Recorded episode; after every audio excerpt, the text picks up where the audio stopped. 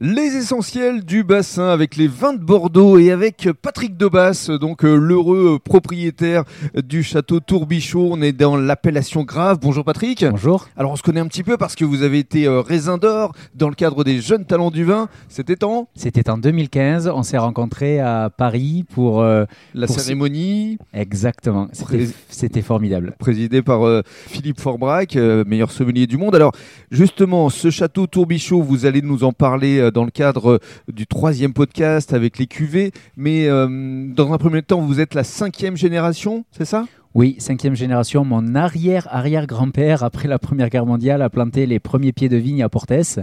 Et euh, Portes, c'est situé où exactement? Portes, on est à mi-chemin entre Bordeaux et Langon. C'est le sud des Graves, euh, sur la rive gauche de la. Garonne. Votre exploitation? Combien Euh, d'hectares? 25 hectares pour le château Tourbichaud. On s'est un petit peu agrandi ces derniers temps. Paraît-il paraît-il.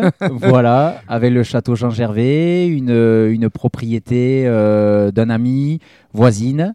euh, qui était un petit peu en perte de vitesse depuis quelques années, qu'on est en train de restructurer et euh, on va gérer tout en agriculture bio. Alors, ça fait combien d'hectares au total?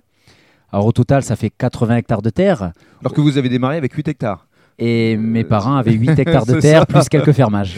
Donc 80 hectares que vous travaillez entièrement en bio. Oui. Racontez-nous justement comment vous euh, travaillez les vignes et les sols.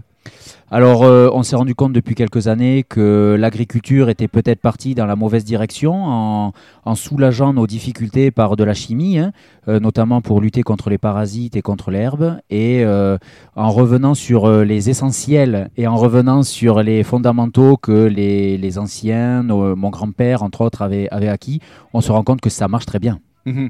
Et alors aujourd'hui, vous êtes en certification bio, c'est ça? Voilà, euh, la conversion, ce sont trois années de travail. La quatrième année est labellisée. Donc, euh, nous avons commencé euh, par la récolte 2019, puis 2020, et cette campagne en cours est la troisième année et dernière de conversion. Troisième année et trois cuvées qu'on va détailler dans le cadre du troisième podcast.